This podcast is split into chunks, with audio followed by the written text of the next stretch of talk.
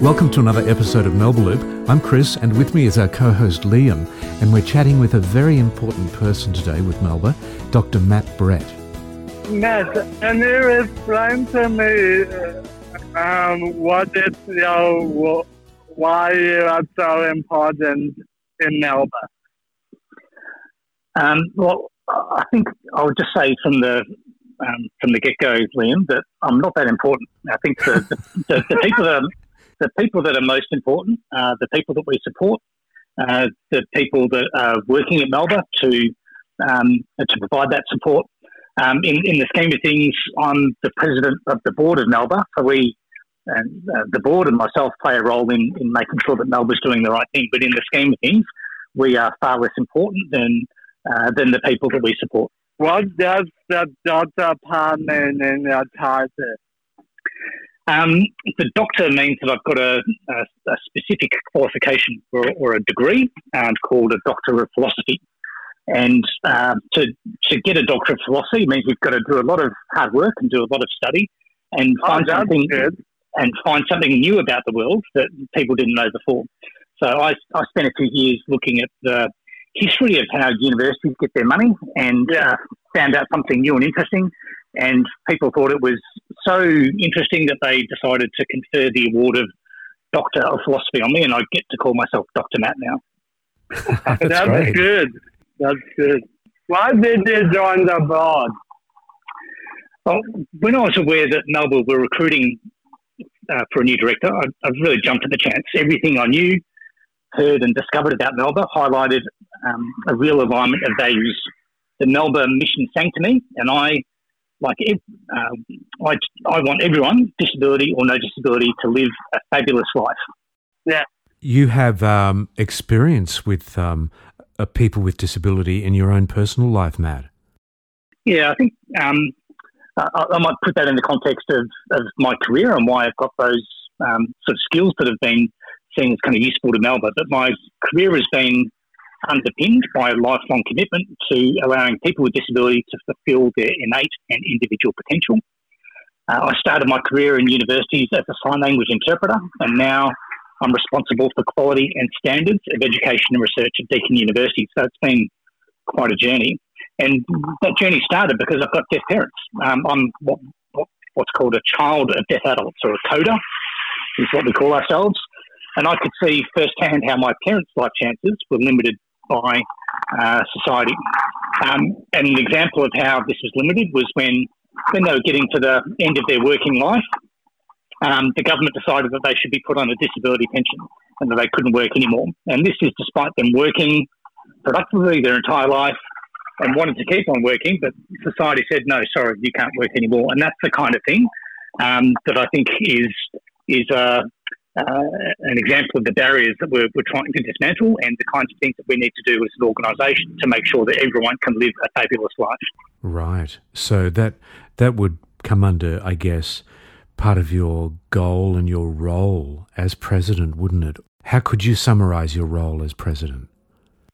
Um, to describe the role of president, I, I need to first explain the role of the board. Um, Melba turns 50 this year, and it's amazing that we're all part of Melba and we can celebrate that milestone. Um, Melba was established to provide support to the children of, of the, the parents that, that founded Melba. Uh, and at some point, they decided that those supports were best progressed by setting up a, a legal structure to manage that uh, service delivery, and that legal structure takes the form of rules of association. Um, the rules of association means that there are members, uh, so there are various members of Melba, some of whom set up Melba 50 years ago, and they get to appoint uh, directors to a board to, to make sure that the purposes of Melba are fulfilled. And those purposes include that, that uh, uh, we respect and safeguard the human rights of all people. So the directors make sure that Melba's got a strategy, make sure it's got a CEO, make sure that it's uh, financially viable and it's doing all the things that it should.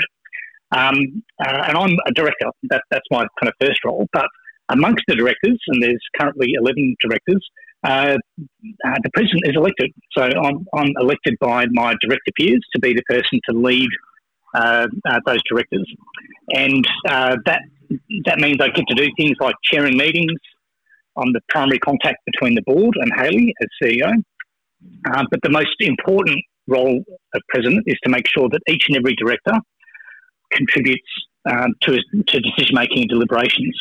We've got a really experienced and really diverse board, and it's important that all of their expertise, whether it be legal, financial, disability, risk strategy, human resources, or governance, is, is drawn upon uh, to effectively advance um, uh, Melba's purpose, mission, and strategy. And, and uh, I've got to say, it's a fantastic honour to, to know I've got the respect and support from my director colleagues in supporting them to bring out their best for, Melba's interests.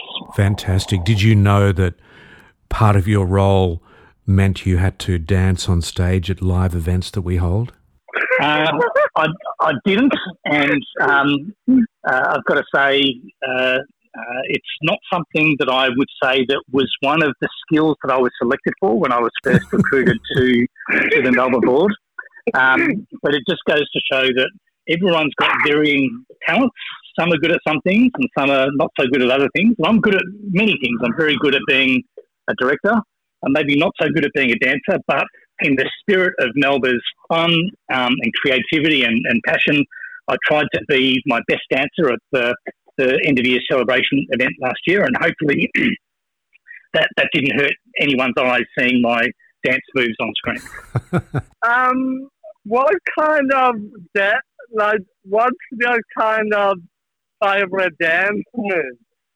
My favorite dance moves, I think. Um, I, I, quite like the twist. That's kind of easy to do.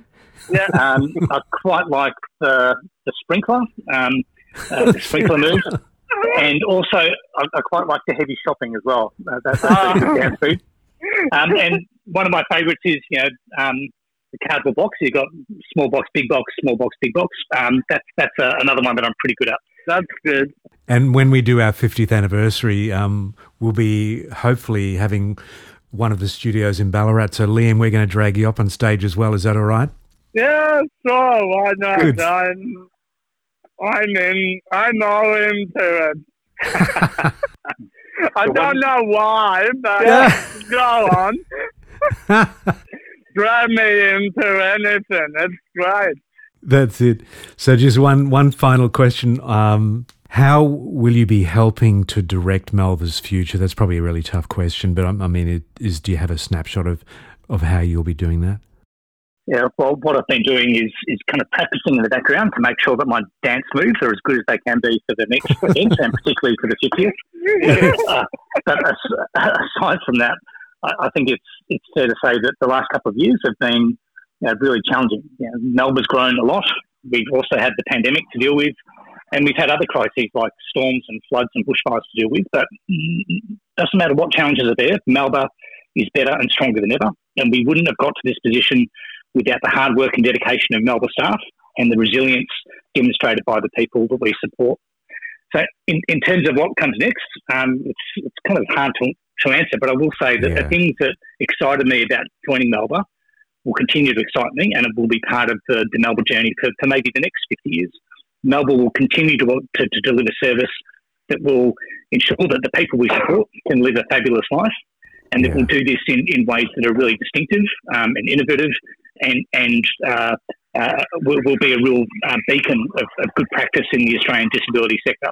So in, in future, I think we're going to support even more people with disabilities to, to live a fabulous life, and I'm, I'd, be, I'd be delighted to be part of that in any way I can. Good stuff. Well, look, thanks, Matt, for joining us, and uh, thanks, um, Liam, for, for joining us as co-host, brother, and uh, take care, eh? Thank you, I will. Have a lovely day, guys. Thank you both. I'll see you at the 50th. That's Dr. Matt Brett, President of the Melba Board, along with our co host Liam. Don't forget to subscribe to our podcast channel, Melba Loop. Go to iTunes or SoundCloud.